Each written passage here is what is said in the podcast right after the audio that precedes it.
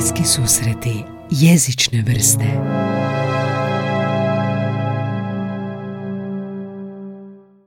Dobar dan, ljubitelji svega jezičnog. Dobrodošli u 207. epizodu prvog hrvatskog i jednog od najdugovječnijih audio podcasta u Hrvatskoj, sada već u trećoj godini snimanja.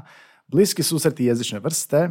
Ako ste novi ovdje, a vidimo da ima dosta novih pretplatnika, sve što trebate znati o tome što radimo je da govorimo o jeziku.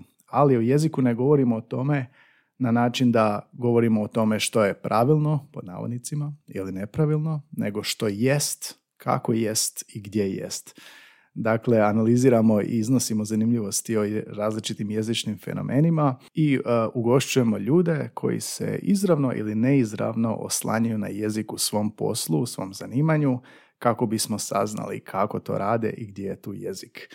I hvala svima što nas slušate već treću godinu. Ako imate nekakav komentar, ako imate pohvalu, kritiku, prijedlog gosta, ako ste nas uhvatili u nekoj grešci, da pače, javite nam se u inbox na Instagramu.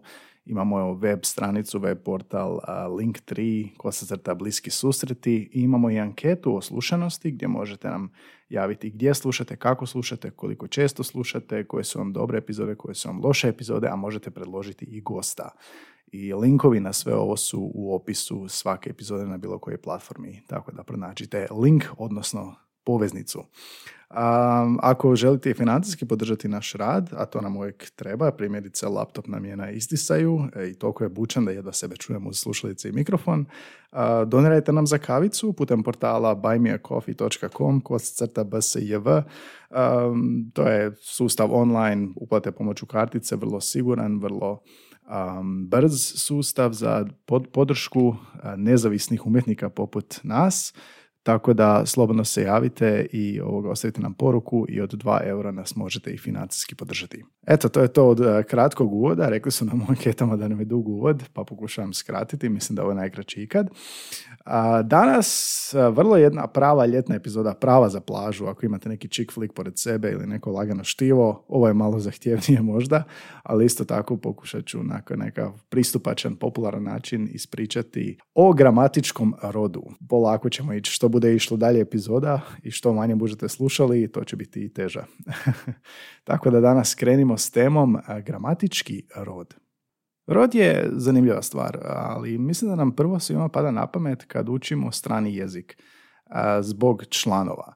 Dakle, ko je ikad učio njemački, njemački je vjerojatno najčešći drugi strani jezik koji se radi u Hrvatskoj, italijanski isto tako, španjolski, arapski, ima mnogo jezika koji imaju rodove. I kogod je učio te jezike uz padeže ima problema, odnosno bio je na mukama. Posebice je to zanimljivo s njemačkim, koji se, jel da, kao, što sam rekao, uči vrlo često kao drugi strani jezik i koji je u tokom kontrastu, odnosno na engleskim, gdje nema, gdje rodovi i članovi ne dolaze toliko do izražaja kao u njemačkom.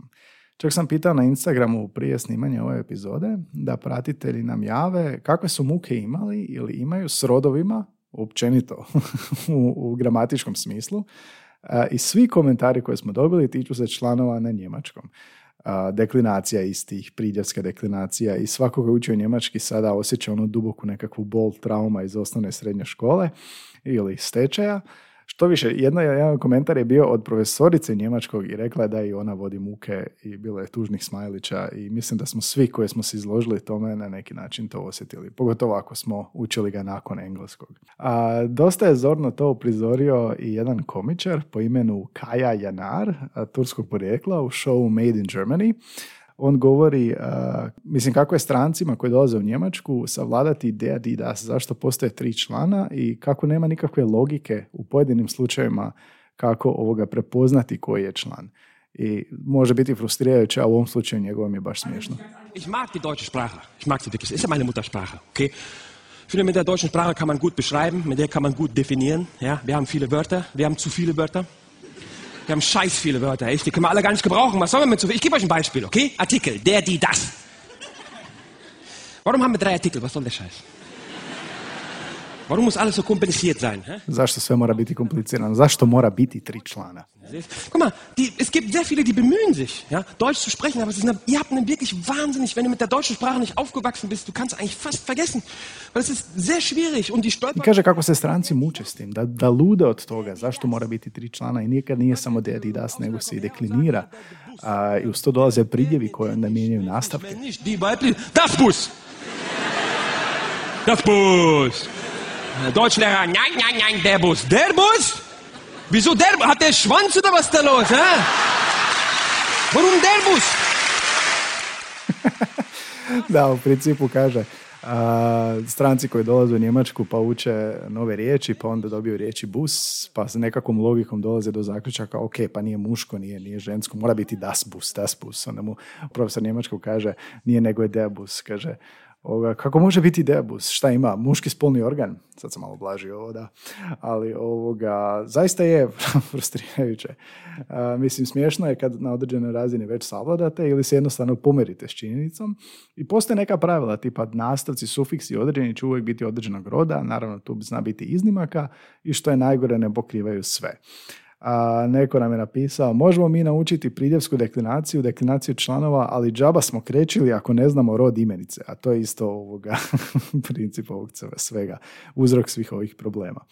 A, mislim, zar nije pravo na neki način, jel? A, kao i u slučaju sa č i ć u našem jeziku, ne znam koliko vas koji slušate zapravo izgovarate č i ć, Um, sve bi bilo lakše da postoji samo jedan kritički znak, tako je i član.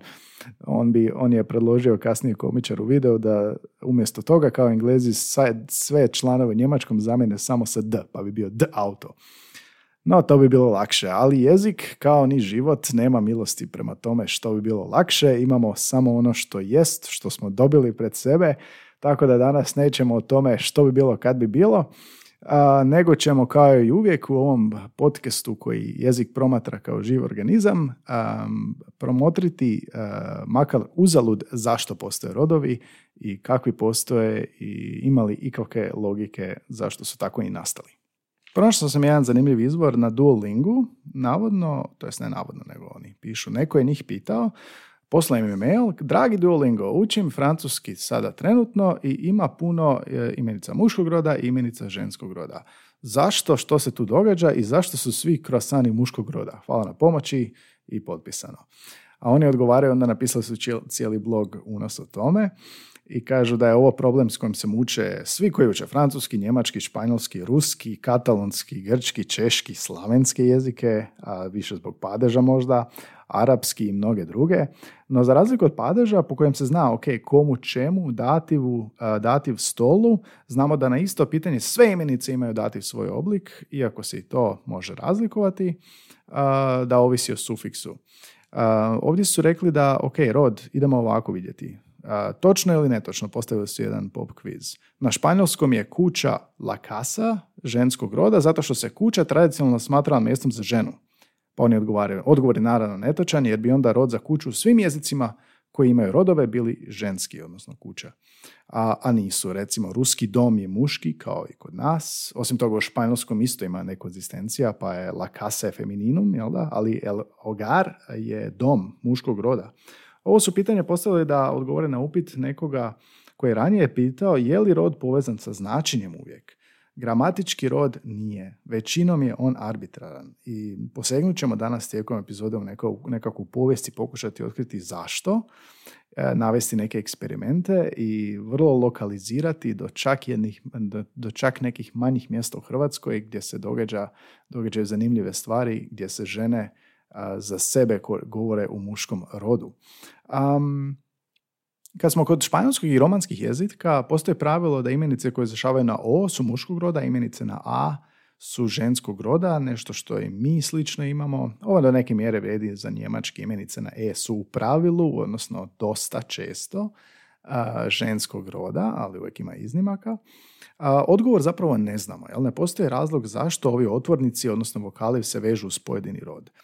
O toj arbitrarnosti roda ima i drugih primjera. Uzimamo latinski, latinska riječ za dvorac, castellum, Castelli, Neutrum, ne, ne, srednji rod, romanski jezici koji su se razvili iz latinskog, poput portugalskog, španjolskog, italijanskog, nasljednici su latinskog, dakle, pa je tako dvorac u španjolskom postao El Castillo, muški rod.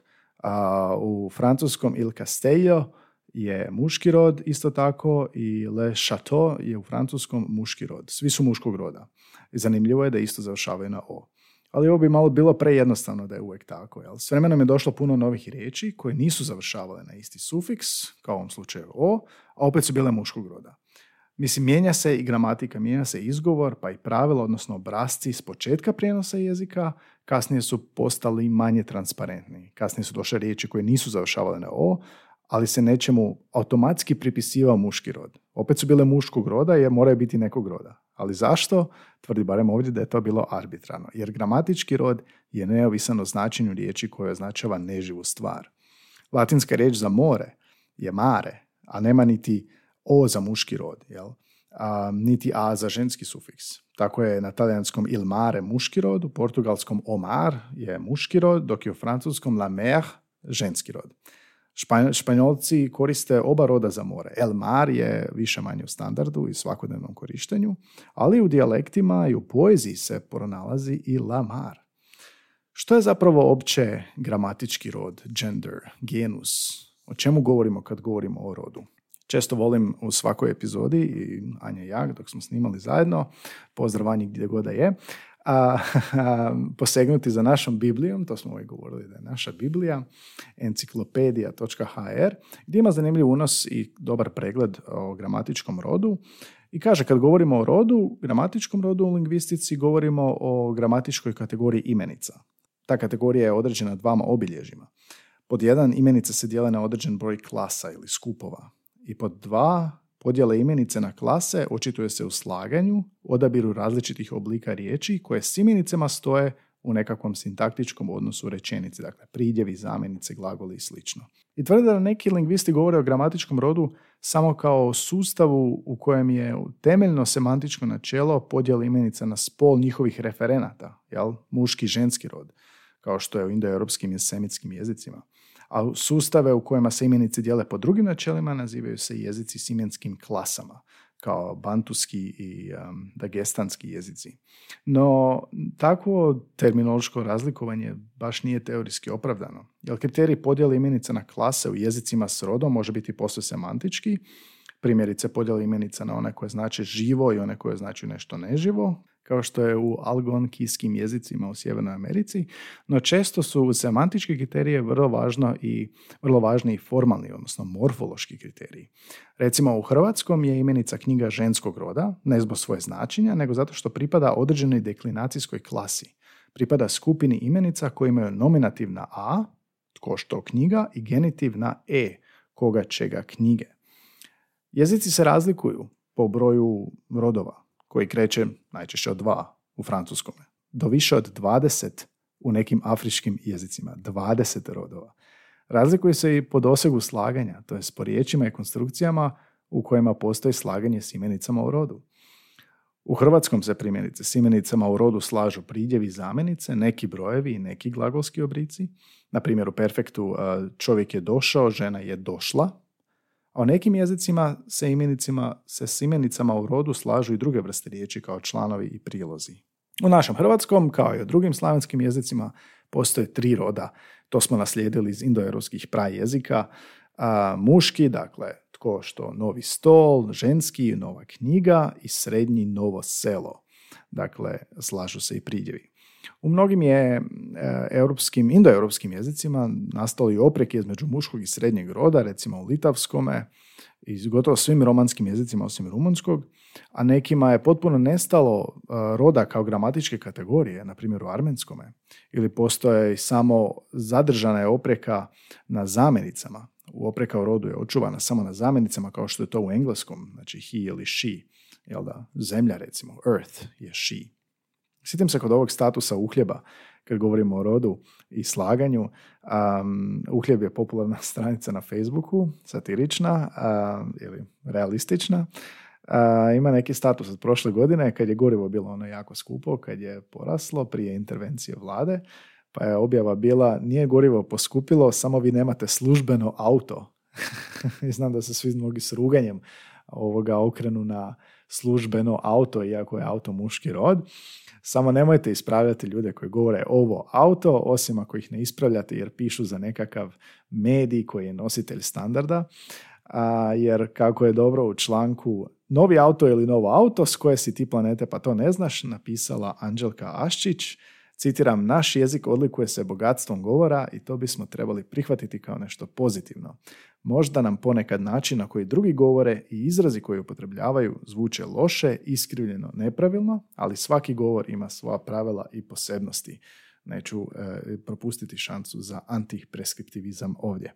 I za Boga miloga nemojte ljudima govoriti što je ispravno i neispravno ili pravilno ili nepravilno, jer tako izrugujete nečiji jezik i ono što su u cijeli život učili, a ovo što želite reći da je pod navodnicima ispravno, neispravno, pravilno, nepravilno, trebali bi komunicirati kao nestandardno. Ali o tome više u epizodi 122 preskriptivizam uz naravno vrlo slušano i ugodno gostovanje Mate Kapovića koji je o tome govorio u epizodi 59 pod nazivom U jeziku ne možeš govoriti o tome što je pravilno, a što ne. Nego, vratimo se mi na rod. Kao što smo vidjeli e, iz ovih uvodnih nekih napomena, rod je povijesno zapravo vrlo stabilna kategorija, pa njen potpuni nestanak je vrlo rijetka pojava, a kao i nastanak roda u jezicima koje ga nisu prije imali. Zato se kategorija roda pojavljuje u velikoj većini jezika neke porodice, na primjer indoeuropskim, afroazijskim, nigersko-kordofanskim jezicima isto, dok se u nekim drugim porodicama uopće ne susreće, na primjer u turkijskim, mongolskim, uralskim ili sino-tibetskim jezicima. Pa se onda postavlja pitanje zašto neki jezici imaju rod, a drugi ne. Za odgovor na to posegnuo sam za jednim YouTube videom, zapravo na stranici Ask a Linguist postoji video pod nazivom Zašto jezici imaju gramatički rod. Na engleskom je, u, njemu govori jedna lingvistkinja, samo stoji njeno ime Jennifer, nema prezime, ali kaže da je sjedišta Babela, možda znate za Babel stranicu ili Babel, blog i mislim da je aplikacija za učenje jezika. Ona u videu tvrdi da većinom zbog sličnosti u značenju ili zvuku ima veze zašto postoji rod. I da negdje četvrtina od 7000 plus svjetskih jezika ima gramatički rod. Što znači da ili završavaju imenice s nekim sufiksom ili imaju član koji određuje rod. Njemački tri roda, kao i mi, muški, ženski, srednji. Neki jezici imaju četiri roda. Jezik džirbal, to je aboriđinski australski jezik, ima rodnu kategoriju, pazite ovo, koja povezuje ženu, znači ženski rod s vatrom, vodom i opasnim stvarima. Muški rod povezuje muške i žive objekte. Treći rod e, je jestiva jela, a četvrti rod je sve ostalo. Neki jezici imaju miks svega, imenice koje značaju osobe imaju rodove, druge nemaju. Engleski se čini kao da ima gramatički rod, jer se jedna vrsta imenice koristi za muško, a druge za žensko, recimo waiter i waitress, zbog tih sufiksa postoje razlika, ali nije to, to su stvarno iznimke. U biti samo što ima u jeziku kad se radi o ljudima je ovo, da razlikuje rodove. Staro engleski je usporedbi s tim zapravo imao muški, ženski, srednji rod, samo je izgubio tu značajku negdje oko 11. stoljeća i to u kontaktu sa staronorskim počinje gubiti i postajati jezik prirodnog roda, tako to zovu, što znači da je rod u njihovom jeziku više biološki. Um, turski i finski ne klasificiraju ni ljude po gramatičkom rodu. Imenice u turskom i finskom ne razlikuju između muškog i ženskog. Postoje li neke prednosti u tome ako imamo gramatički rod, u smislu učenja jezika ili razgovora ili prenošenja poruke? Pa zamislite razgovor s osobom na stranu jeziku, a možda vi tek učite taj strani jezik i slušate više nego što pričate. Jezik koji ima gramatički rod, recimo njemački.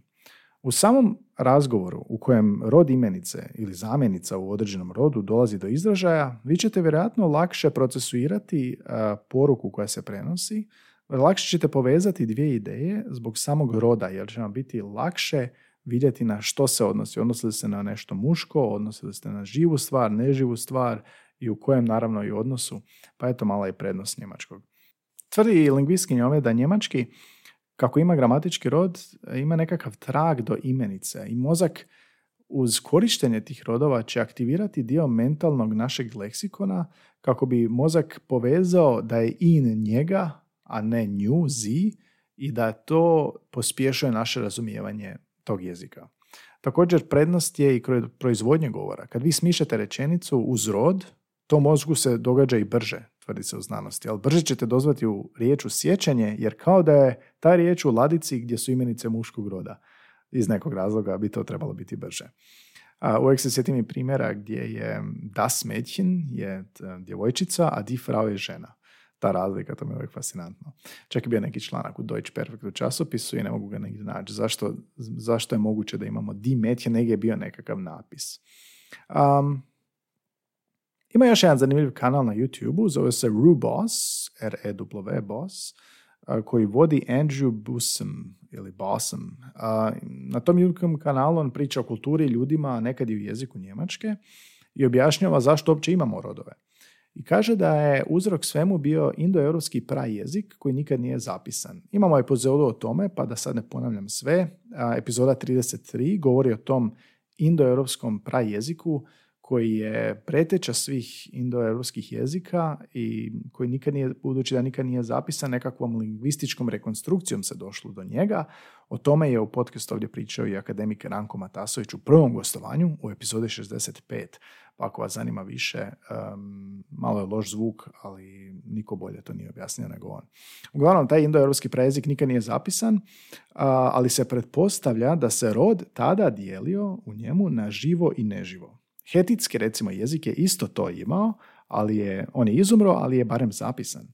I sad, što se točno događalo nakon toga, živo, neživo, dva roda, ne znamo. Možemo pretpostaviti, ima teorija, ima pretpostavki. Pretpostavka je da došlo do razlikovanja između imenica koje označavaju grupe ljudi i stvari i abstraktnih pojmova, da su imali različite nastavke. I onda da se s vremenom ženskim osobama pripisao isti nastavak kao za abstraktne pojmove. To je jedna teorija. Zapravo htio sam dublje zakopati malo u to i pronašao sam vjerojatno najstariji znanstveni rad koji sam ikad otvorio u životu iz 1899. godine na Jestoru akademskoj bazi. Članak se zove The Origin of Grammatical Gender, znači porijeklo gramatičkog roda od Benjamina Wheelera i objavljen je u žurnalu, odnosno časopisu germanske filologije i napisan je zaista drugačijim nekakvim engleskim, pa je meni anglistu bilo malo više vremena potrebno da razumijemo o čemu točno pišu i govore. I u članku navodi da, da je teoriji indo-europskog prajezika, i to je podjeli na živo-neživo u rodu, prethodila teorija Adelunga, Grima i Pota, koji su tvrdili da je primitivan čovjek, još u ono doba, personalizirao, personificirao prirodne stvari oko sebe – na neki način seksualizirao stvari oko sebe, pa da je gramatički rod rezultat toga. Nešto što mu se činilo kao muško, bio bi muškog roda, nešto što bi se činilo kao žensko, kamen, ne znam što u prirodi, bi bilo ženskog roda. Ali druga teorija koja je došla nakon njih je Brugmanova teorija, koja tvrdi da su nastavci za današnji ženski rod nastavci za kolektivne imenice grupe ljudi ili za abstraktne pojmove nekad bili. On pretpostavlja da se ta promjena dogodila slučajno i da je jedna riječ koja je imala sufiks koji je označavao grupu ljudi imala ženstvene karakteristike. Riječ poput mama, odnosno mame. Ali kako tvrdi u članku, za ovo nema potkrepljenja i uzimajući u obzir razne druge riječi, teorija ne drži vodu, odnosno ne može se baš dokazati. Ali autor ovog rada, Benjamin Wheeler, tvrdi da odgovor leži u zamjenicama, jer se gramatički rod u europskim jezicima nije izražavao imenicama i glagolima, nego zamjenicama. Idealni primjer za to uzima engleski. Kao što smo rekli, engleski izgubio svojstva gramatičkog roda, osim za zamjenice he, she, it, uz iznimke tiger, tigress i slično. Čak postoje imenice koje se koriste kako bi se izbjeglo korištenje, korištenje zamjenice, recimo person, ni he, ni she. Um, someone left their umbrella, ne, umjesto da spominjete dva put his or her umbrella, jel, umnožavanje. Um, životinje su recimo it, dok farmer ili vlasnik životinje će naravno reći he ili she, ovisno, zato što je bliže toj životinji. A mislim, pogledajte i kod nas. Kod nas je konj on, a mačka je ona. Pa da vidimo mačku koliko je stara. Kao i pas koliko je star. Osim ako ćemo odmah na početku pitati je li muško ili žensko, nekako je malo čak instinktivno reći ovaj pas, pa onda koliko je star. Zanimljiv je engleski, jer zemlja, the earth, je she iz nekog razloga. Brodovi su she Um, sveučilišta isto tako. Charles Dickens u romanima govori ši za kuhalo, za lonce. A u poeziji se tvrdi ovdje san, e, sunce je muško, mjesec je žensko, zima je muško, proljeće je žensko. Pa to je totalni kaos. Zaključuje se u nižu radu rečenicom pokušaj objašnjavanja ovog fenomena vjerojatno će, kao i što je do sad bio, biti neuspješan. I tvrdi da se ovo mora promatrati kao neko zadržavanje dijelića ranog statusa u jeziku koji je postao prije nego što je rodno određena zamjenica, stvorila vezu s pridjevom, nakačila se na sufiks imenice pa se to ustalilo kao ženski rod, a to je rezultiralo time da određena riječ onda ima fenomen gramatičkog roda. I na dnu rada piše da je gramatički rod rezultat dva sustava, odnosno blend dviju sustava. Na jednoj strani spektra klasifikacija gramatičkog roda prema značenju, na drugoj prema formi. Te da se u spajanju ta dva sustava, da su pridjevi odigrali veliku ulogu, koji su opet pak možda označavali muške, odnosno ženske karakteristike. Istraživajući o rodu u Hrvatskom, nabasao sam na jedan fascinantan članak. Članak se zove Hrvatski gramatički rod kao kulturem. To je rad Tatjane Pišković sa FFZG i preporučan članak za one kojima je ova tema iz lingvističke perspektive zanimljiva i važna, ali ja ću za podcast izdvojiti nekakve najzanimljivije činjenice iz rada. A jedno od tih je da su proveli eksperiment među studentima kroatistike i germanistike na Filozofskom fakultetu u Zagrebu. Da, dane su im pseudo riječi, izmišljene riječi ili riječi koje su jako, jako krajnje nepoznate. I zahtjevalo se od studenata da slažu rod s tim imenicama, da pogode kojeg su roda, da pretpostave kojeg su roda. I kaže autorica da je problem bio u tome što ispitanici traže da im se objasni što je riječ. Ali autorica tvrdi da bez obzira što im se kaže, ne mogu znati kojom analogijom su zaključili zašto je rod neke imenice. I svi su ispitanici bez pogreške ili bolje rečeno bez razlike uz izmišljene imenice na A, tipa kvala, dulana i ost, murnost, labernost, uvrstili modifikatore ženskog roda, dakle pripisali su ženskom rodu tome, jer tako je i sa ostalim riječima koje nisu pseudoriječi u hrvatskom jeziku. A uz imenice na ar, tipa kostar, kratar, ove imenice ne znači ništa, samo da znate, nemojte se osjećati glupo. Ili ić, tukić, koradić su uvezali, privezali su modifikatore muškog roda. A imenice na lo, kao gigalo, dafilo, istvo kao pretelstvo, dulanstvo su spojili su uz modifikatore srednjeg roda. Pretelstvo kao prokletstvo, ovo prokletstvo, po sličnosti naravno, vjerojatno. Jel? Ima međutim recimo kolebanja. Uz imenicu groko, izmišljena imenica, gotovo 67, a, pardon, gotovo 60% ispitanika upisalo je modifikator muškog roda. Ovaj groko, a ne ovo groko. Možda analogijom prema muškoj, muškoj imenici, vlastitoj imenici, Roko ili Maroko, a 42,5% njih a modifikatore srednjeg roda je vezalo uz ovo, znači više muškog roda. Ali možda je to bilo prema, odnosno uz analogiju prema imenici oko, pa groko, ovo oko, ovo groko. Množinski su oblik ovih riječi, groko i sve ove ranije što smo naveli, ispitanici morali napisati sami. I tako je za imenicu groko 50% njih napisalo je groka i da je to modifikator srednjeg roda, 32% napisalo groki s modifikatorima muškog roda, znači ovaj groko, pa su onda oni groki. I 12% je napisalo groke, dakle s modifikatorima ženskog roda, znači ova groka, ove groke. Zanimljivo, sve ima smisla zapravo, kad je izmišljena riječ. A, uz imenicu recimo relo, Gotovo 90% ispitanika je reklo ovo je srednjeg roda, vjerojatno kao ovo vrelo, ovo selo, ovo jelo, ovo dijelo a samo 12% da bi moglo biti muški rod. Um, to je vjerojatno zbog toga što se imenicama muškog roda, stranog porijekla, imenicama stranog porijekla obično dodaje o za muški rod. Na kraju zaključuje u eksperimentu da je ovaj eksperiment pokazao i ovjerio tvrdnju da pri dodjeljivanju roda posuđenicama u konfliktu mogu biti različiti kriteriji, a ovaj eksperiment je potvrdio i njihovu pretpostavku da izvorni govornici neke imeničke dodatke, odnosno dočetke, jednoznačno povezuju s određenim rodom, a oko nekih se pak kolebaju. Dakle, može se očekivati da će izvorni govornik hrvatskog jezika izmišljenim ili nepoznatim imenicama na konsonant dodati isključivo modifikatore muškog roda, da će imenicama na a automatski dodati modifikator ženskog roda. Dakle, u tim slučajevima dominantan kriterij um, flektivni morfem i činjenica da, je, da rod sliči A sklonitbi muški, a E sklonitbi ženski. A svi ostali nastavci izlače različite podatke iz našeg skladišta informacija o regularnostima, uobičajenostima koje povezujemo uz rod, zato tvrdi da su potrebni još, da je potrebno još više ovakvih eksperimenata. Još zanimljivije o tom članku je poglavlje 3. Gramatička defeminizacija žena.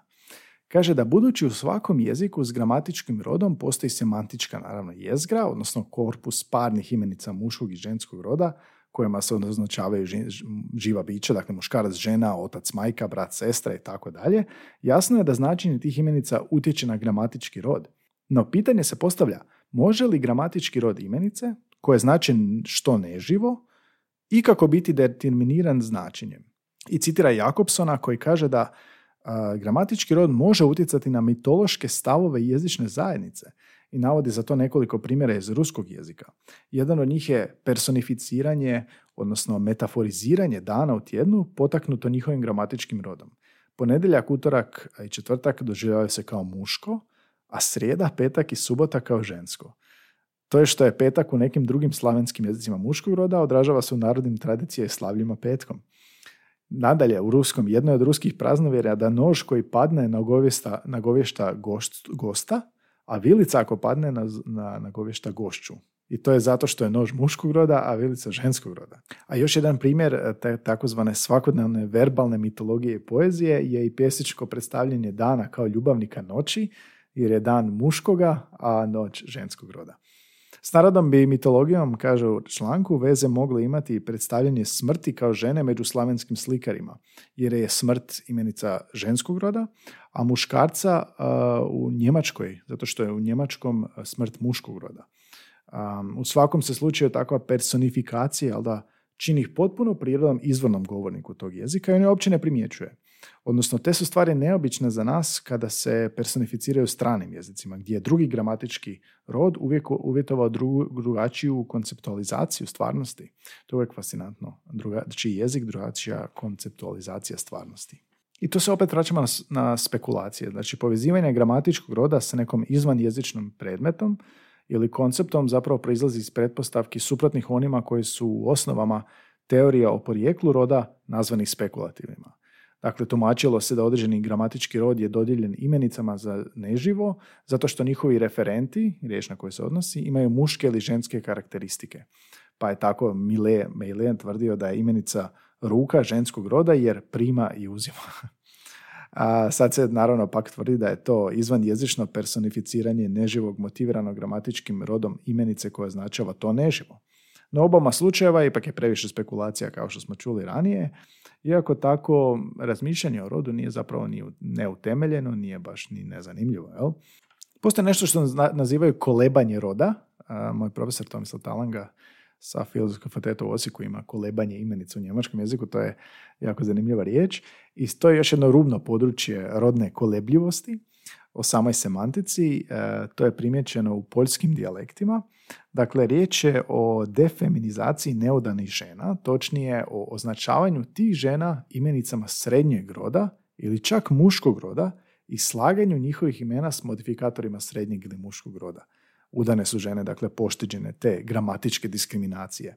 To se potvrđuje na leksičkoj razini brojnih jezika, zapravo, jel, kad imamo gospođa, gospođica, frau, freulein, madame, mademoiselle, ili Mrs. i Miss, iako se danas jel da, to se pokušava malo eliminirati tako da na engleskom se više ne piše Mrs. ili Miss, pogotovo u mailovima, nego MS kao Ms. A poljski ovi dijalekti što smo naveli odudaraju od svih sličnih razvrstavanja žena na udane i neudane po upotrebi nekakvog gramatičkog prosedea u, u funkciji onog što se zapravo ne eksplicira značenje neudata. I to se objašnjava time da recimo Courbet navodi da, su, da se na neudane žene, uključujući i djevojčice, najprije referiralo patronimima mu, srednjeg i muškog roda, a potom su ti rodovi inficirali pod navodicima sve ostale imenice kojima su se označavale neudate žene. I onda autorica navodi da to promijenjeno značenje ženskog roda u semantici je ograničeno samo na crkveno udane žene, ali ona je primijetila da je čak postoji obrnuta pojava Rekla je da je primijetila to u selima Donjostubičke i Gornjostubičke općine. Pazite ovo. U tim predjelima neke starije udane žene govore o sebi u muškom rodu. Odnosno uz osobnu zamjenicu ja uvrštavaju predikat muškog roda. Tako ima primjer, sada ne izgovaram po dijalektu. Ja sam ujutro otišao na travnjak i nakosio travu za krave. Vratio sam se kući, nahranio krave i skuhao objed. To bi starije žene, odnosno to je primijetila da govornici tog mjesnog govora govore tako za sebe žene.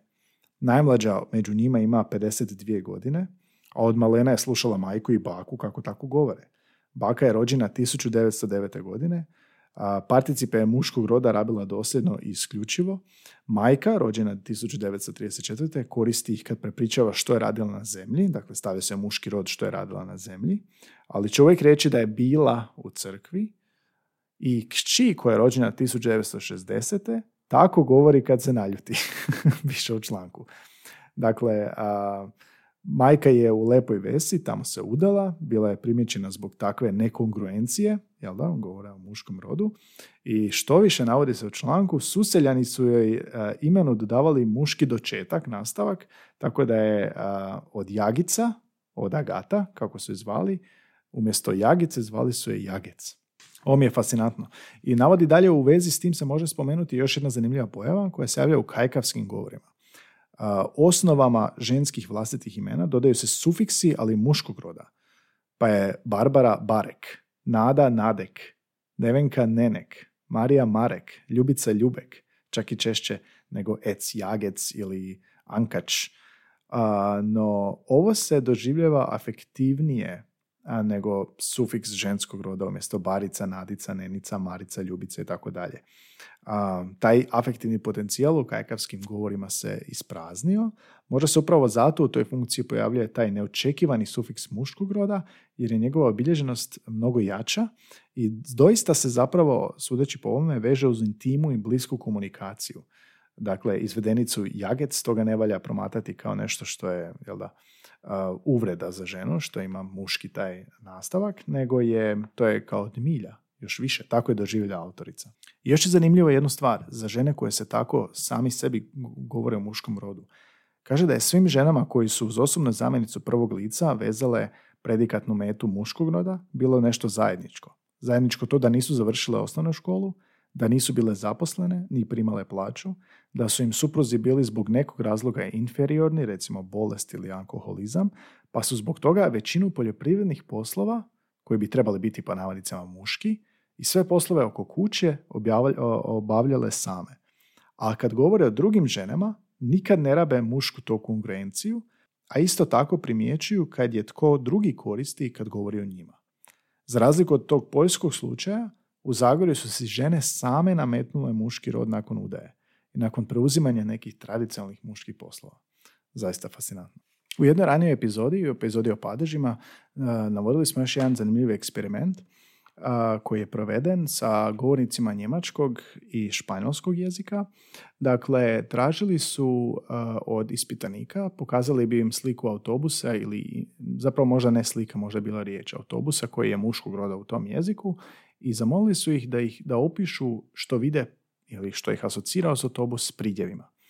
I uh, u obom, oba jezika, dakle engleskom i španjolskom, ispitanici su imenicama gramatičkog muškog roda pripisivali pridjeve, odnosno osobine koje su um, svačene kao muške, tipa bus je dugačak, masivan, snažan, dok bi imenicama ženskog roda pripisivali možda ženstven, ženstvenije kvalitete, ako to možemo tako nazvati, pa bi noć bila lijepa, zavodljiva, tiha i tako dalje.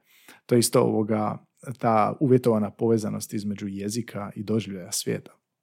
Uh, možda smo otišli preduboko, ali svakako zanimljivo. Evo, vratimo se malo na light, zanimljive činjenice o rodovima i jezicima. Primjerice, pronašamo sam ovdje da je u portugalskom riječ mulherao, krivo izgovoram vjerojatno, naravno, a znači onako obnažena žena, ali je e, riječ sama muškog roda. Na ketskom jeziku, to je siberijski jezik, pazite ovo, imenice koje nemaju toliko značenje za cijeli narod su ženskog roda, a svi predmeti koji su bitni, tipa riba, drvo, su muškog roda. I to onda je vjerojatno indikator kako se žene, kakav je status žena u tom, u tom društvu, u toj kulturi. A, zanimljiva je recimo imenica muškost, ova muškost je ženskog roda i ne samo našem jeziku, španjolski, latinski, njemački, poljski, ruski, hindu jezik isto tako. Klingonski jezik. Klingonski jezik ima tri roda a, i pošto je to izvanzemaljski jezik, potpuno je slučajan i random ovoga raspored koje imenice su muškog i ženskog roda. I na kraju da se vratimo na onaj početak onog Turčina koji kaže zašto imate toliko rodova, zašto je to toliko teško za strance na jednoj stranici, odnosno na Duolingu, navode, svi se mučimo jel da, s tim rodovima kad učimo strani jezik, pa evo vam onda nešto, nekih savjeta kako umanjiti traumu, umanjiti bol.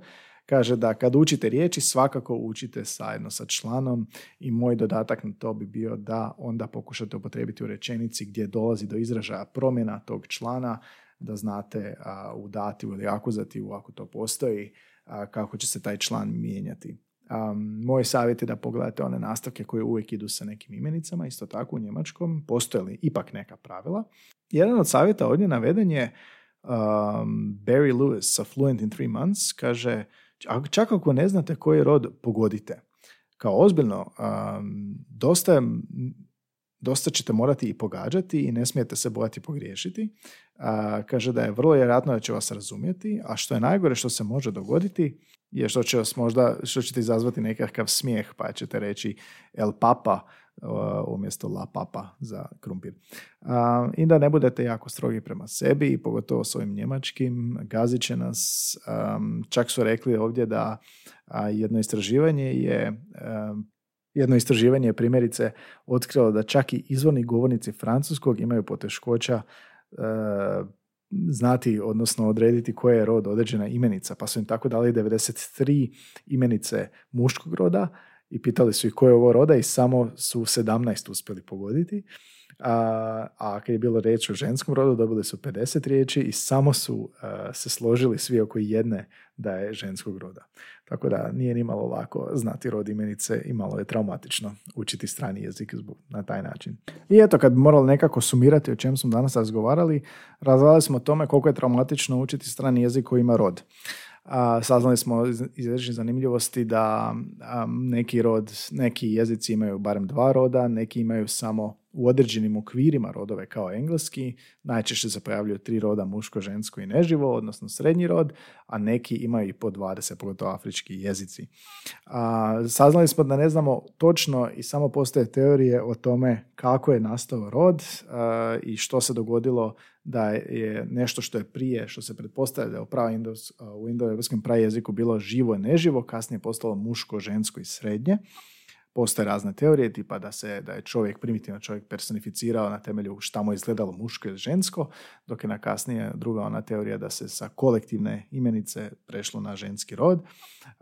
zanimljive, su, zanimljive su poveznice između latinskih jezika, odnosno kako su se jezici razvili, a jezici koji su romanski jezici koji se razvili iz latinskog nekako održavaju tu o za muški rod, ali opet ima iznimaka i nešto se mijenja. U početku je bilo vrlo jednostavno. Saznali smo da, e, da je mozak lakše doživa, doziva u sjećanje elemente jezika koji imaju rodove, pa je možda olakšava i komunikaciju.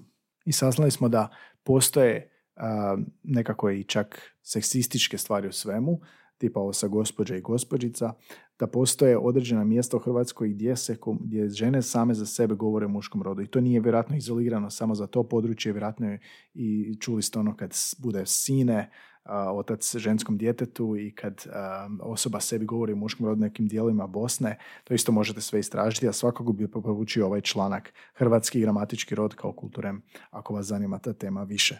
I na kraju svega mislim da smo zaključili da ako jezik koji učimo, strani jezik, ima rod, bit će nam teže. A teže ne znači nužno loše, možda će biti samo smiješnije za ono što ko nas sluša. Tako da opustite se na plaži i ne bojte se bojati napraviti L umjesto la. Um, toliko o ovoj epizodi, kratak, namalo blitzkrieg pregled jedne gramatičke kategorije koje nismo do sad ovoga obrađivali, ali vrlo blisko povezana epizoda u Zovu, a, blisko povezana, je epizoda o padežima, par epizoda unazad, samo scrollajte, gdje se dotičemo isto jedne gramatičke kategorije koja je još zapravo konfuznija i još veće bolovi i traume zadaje učenicima, odnosno onima koji uče taj strani e, jezik, a pogotovo ako je to hrvatski ili ne da bože finski sa 18 padeža ili koliko već. A, ako vam se svidilo, e, imam par pitanja ili ako ste poslušali do kraja, e, kakvi su vaši odnosi s rodovima, jeste što primijetili u učenju stranog jezika, pogotovo ako nije neki od ovih lomanskih, germanskih i latinskih jezika. što ste primijetili, što vam zadaje poteškoće, što je fascinantno, jeste kad razmišljali o rodu i kako je nastao, jeste se bavili kakvim istraživanjima, imate li što za dodati, napišite u komentaru epizode na Soundcloudu, ispod epizode na Spotify, možete svaku epizodu komentirati, možete nam se javiti kao što smo u uvodu čuli na Linktree, možete se javiti na mail, imate na stranici Linktree i javite što mislite. Um, čujemo se opet možda idući ponedjeljak, možda za dva, u ljetnom periodu nikad ne znamo i ovoga sigurno slijedi neka još ljetnija epizoda od gramatičkog roda. Ja sam Gaj, slušali ste bliske susrete i jezične vrste. 207. epizoda, iduća je, ne bi čovjek rekao, 208. Čujemo se i, i uživajte na plaži i uživajte u ljetu.